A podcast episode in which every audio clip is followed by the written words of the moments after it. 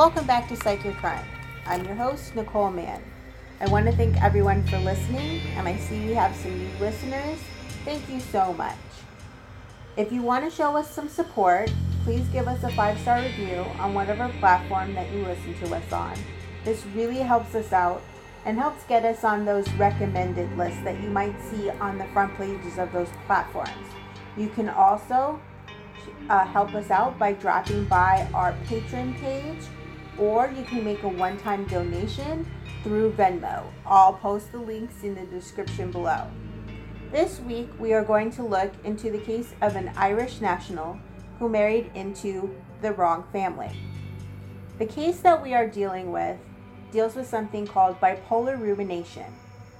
Depression in bipolar disorder has long been thought to be a state characterized by mental inactivity. However, recent research demonstrates that patients with bipolar disorder engage in something called rumination, a form of self focused, repetitive cognitive activity, in depression as well as manic states. While rumination has long been associated with depressive states in major depressive disorder, the finding that patients with bipolar disorder ruminate in manic states is unique to bipolar disorder and challenges explanations about why people ruminate. Rumination represents a behavioral and intentional style of responding to negative effects or depressed moods.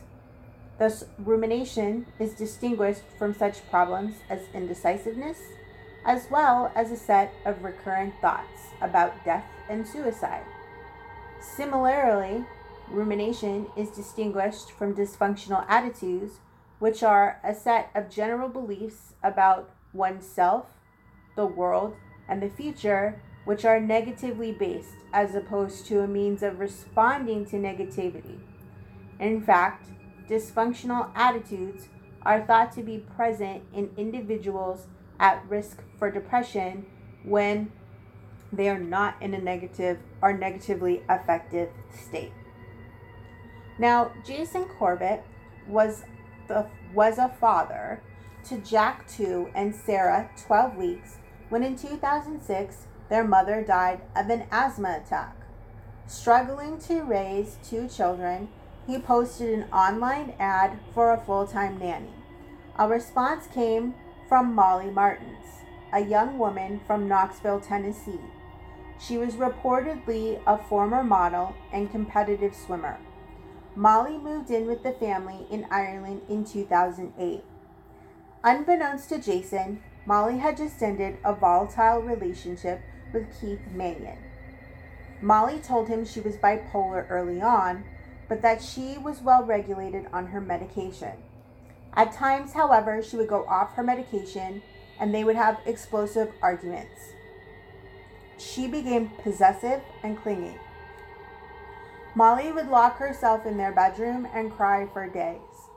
Keith did not want to have children due to the couple's strained financial and emotional state. Molly claimed to agree.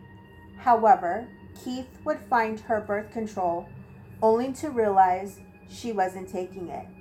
She ended up getting pregnant. Keith started to believe that Molly had gotten pregnant on purpose. Molly had always stated that children would be the only thing that would truly make her happy. Keith felt due to the amount of medications Molly was taking, it could have a negative effect on the baby. And unfortunately, he was right, and Molly miscarried. Then one day, a few weeks later, Molly said she was thinking of going to Ireland to work as a nanny. Keith thought nothing of it she came up with wild schemes all the time, but this time she followed through. The next thing Keith knew, weeks turned into months, and he never heard from her again. A romance had developed between Molly and Jason, the father that she nannied for, and three years later, in 2011, she ended up marrying him. His company offered him a transfer to a job at a packing company in Lexington, North Carolina, not far from Winston-Salem. So, Corbett his two young children, and his new wife moved into a brick home on a cul de sac in a golf community. Early on, there were problems. Molly claimed that she had known the children's mother when she was alive and dying of cancer. The children's mother died of an asthma attack. She had also told the mother's friends that she had wanted Molly to be their guardian. Before the wedding, Jason's family were disturbed by the claims that she had made about Jason's former wife and voiced concerns about the inconsistencies in her background. To some, she said she was a former cheerleader, to others, a former teacher.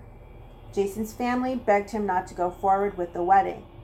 Jason admitted that they were having issues, but left it at that and stated that he didn't want to break his children's hearts, referring to the bond that had formed between his children and Molly. Jason went ahead with the wedding, but after four years, things began to fall apart. Jason began to talk about moving home to Ireland. Jason wasn't comfortable with Molly's mental health issues.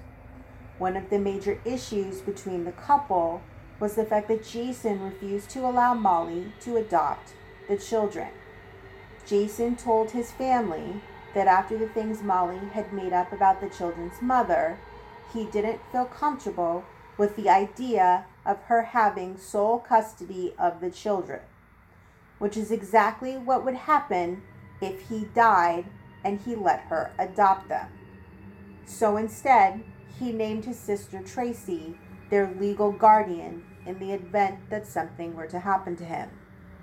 And ironically, it did. Unbeknownst to Jason, Molly had begun recording their fights and telling friends he was abusing her and forcing her into sexual situations she was not comfortable with.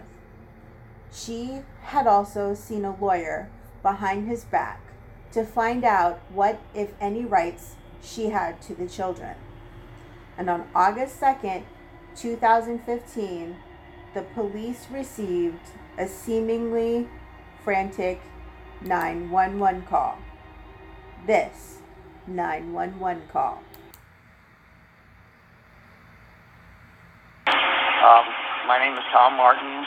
I'm at 160 Panther Creek Court, and we need help.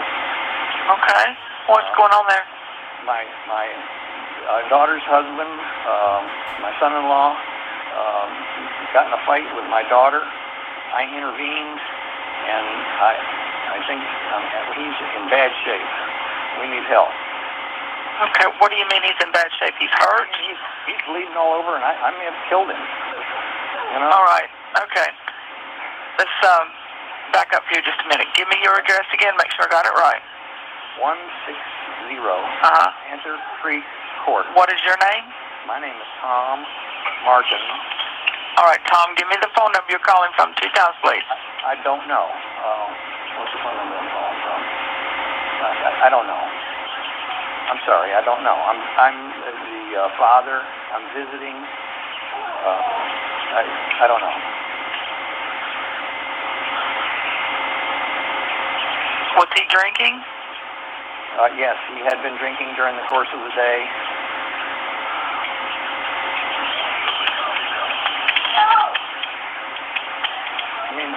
My partner's dispatching the, the uh, ambulance and the officer while I get the information.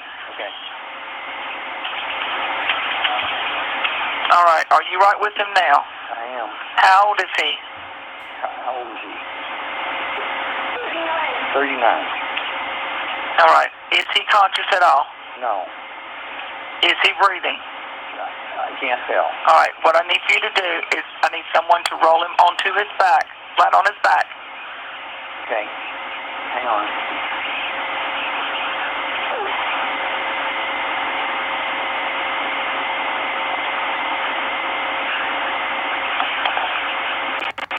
He's a big, heavy man. I can't do it. Or is there anyone there that can help?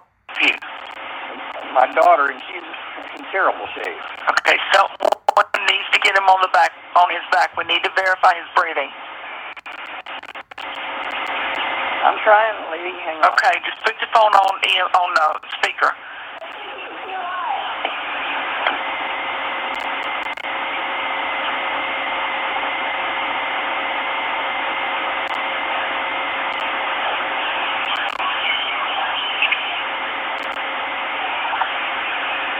Okay, I've got him rolled over. All right. I want you to put one hand under his neck, the other hand on his forehead, and tilt his head back. Put your ear next to his mouth and tell me if you can see or hear or feel any breathing. Yes. I, I can't see him. No. All right. I'm sending the paramedics and ambulance to help you now. Stay on the line. Okay.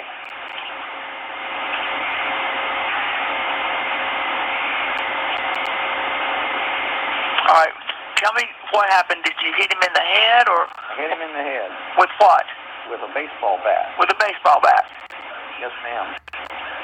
He was choking. He was choking my daughter. He said, "I'm going to kill her."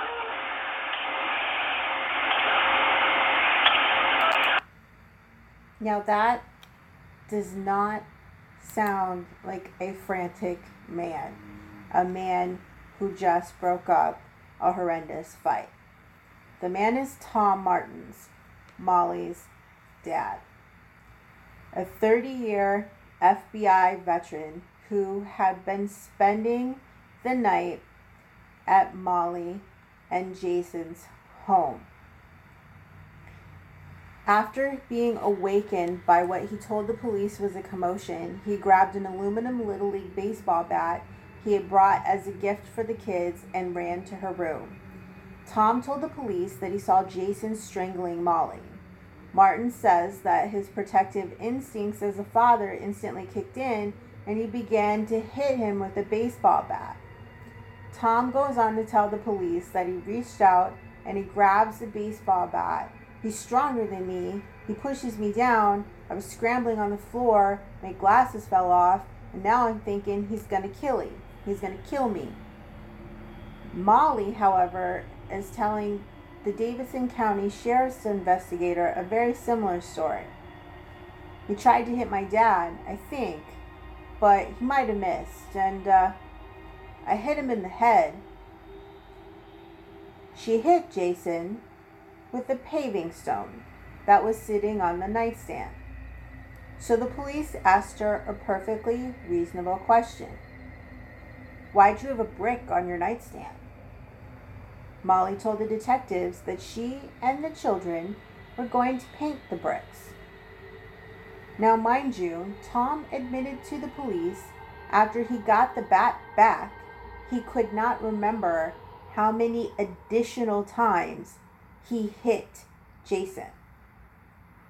In Ireland, Jason's sister Tracy Lynch still cannot comprehend that he had died this way and was already preparing to fight for the children. Tracy was actually afraid that in Molly's unstable frame of mind, she may harm the children as well. Upon arriving in the United States, Tracy immediately filed for custody. Molly immediately counterfiled as well. On top of dealing with the custody battle, Molly sent Tracy a bill for the removal of James' body from the home. That's right. Molly sent Tracy the ambulance bill for the removal of his body from the house. And on top of that, the body was moved multiple times, so it was nearly impossible for Tracy to see James's body and say goodbye. Also, she was not allowed to speak to the children. Eventually, Tom's wife Sharon broke down and allowed her to Skype with them. It was a very short, controlled conversation. Four days after the murder, the children, who had been denied contact with anyone except through that closely monitored Skype conversation, were interviewed by a social worker. They claimed to have been ab- to see abuse once or twice, as Jack put it. Sarah said that dad was a very angry man and backed up the story about why the brick was in the bedroom. But the children were put into Tracy's care shortly after, given the fact that she was named in a legal document created by Jason and an attorney as their legal guardian. Tom and Molly were given what turned out to be their last visit, and just two weeks after Jason's death, Tracy was granted legal custody and the children were returned to Ireland. During all of this, a murder investigation had begun, even though Molly had initially been told it looked like a straight up self defense case. And just five months after Jason's death, Molly and Tom, a 30 year FBI veteran, were charged with murder. Now that the children were out from under Molly's thumb, they began to recant their earlier stories.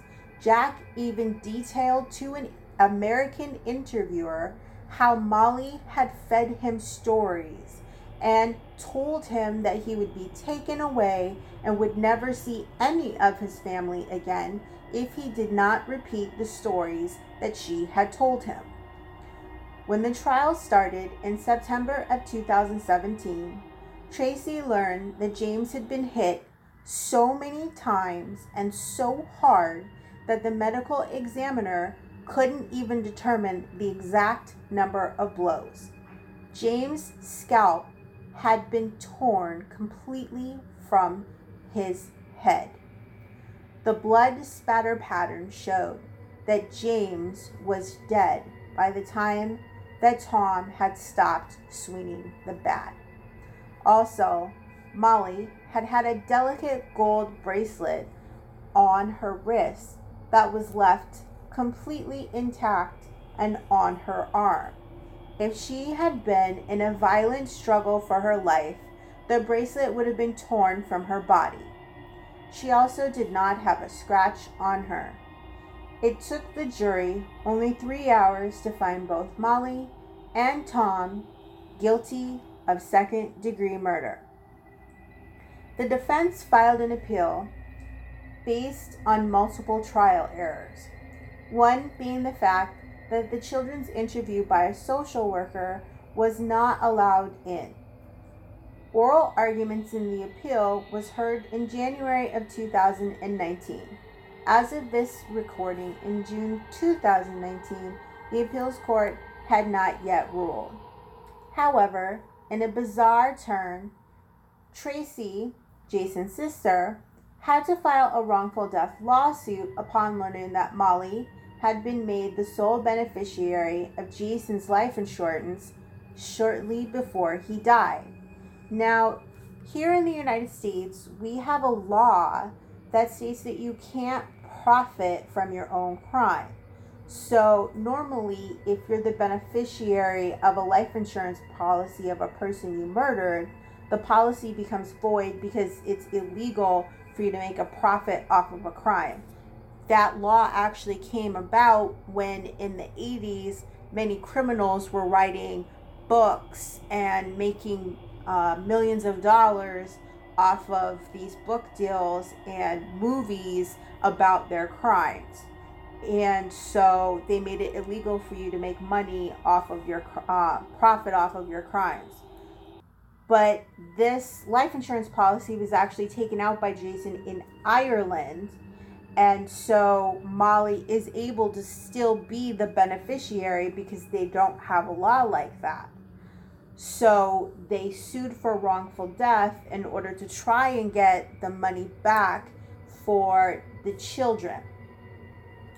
So the change they also found out during the course of the lawsuit that the changes were made not only shortly before his death, changing it from the children to Molly, but all the changes were made online. According to documents, there's no, uh, they were able to make a settlement, and no one is um, admitting any negligence or wrongdoing. Um, not Thomas Martens, Sharon Martens, or Molly Corbett. Um, as part of the settlement, the Martens are going to pay $180,000. State Farm, the insurance company, is going to pay $20,000. After subtracting attorney fees and litigation costs, Approximately $149,000 will be deposited into the Children's Trust Fund, and another $601,000 will be deposited into a trust fund from the life insurance policy, which Molly Corbett chose to relinquish all of her claims from. Um, she determined that it was in the best interest of the children. So that's it for this week's um, episode of Psych Crime. Uh, tune in for the next episode. Um, I'm actually going to try and do that in the next couple of days. Uh, I was a little, little late. Um, I started a new job, so I was running behind uh, learning my new job and catching up. So I'm actually going to give you an additional episode this week. I'm going to have it for you on Saturday. Uh, so tune in on Saturday when we look into the case of a young teenager who decided to take things a little bit too far when his parents told him something that he did not want to hear. So, in the meantime, I hope you sleep better, knowing the how and why people do such awful things.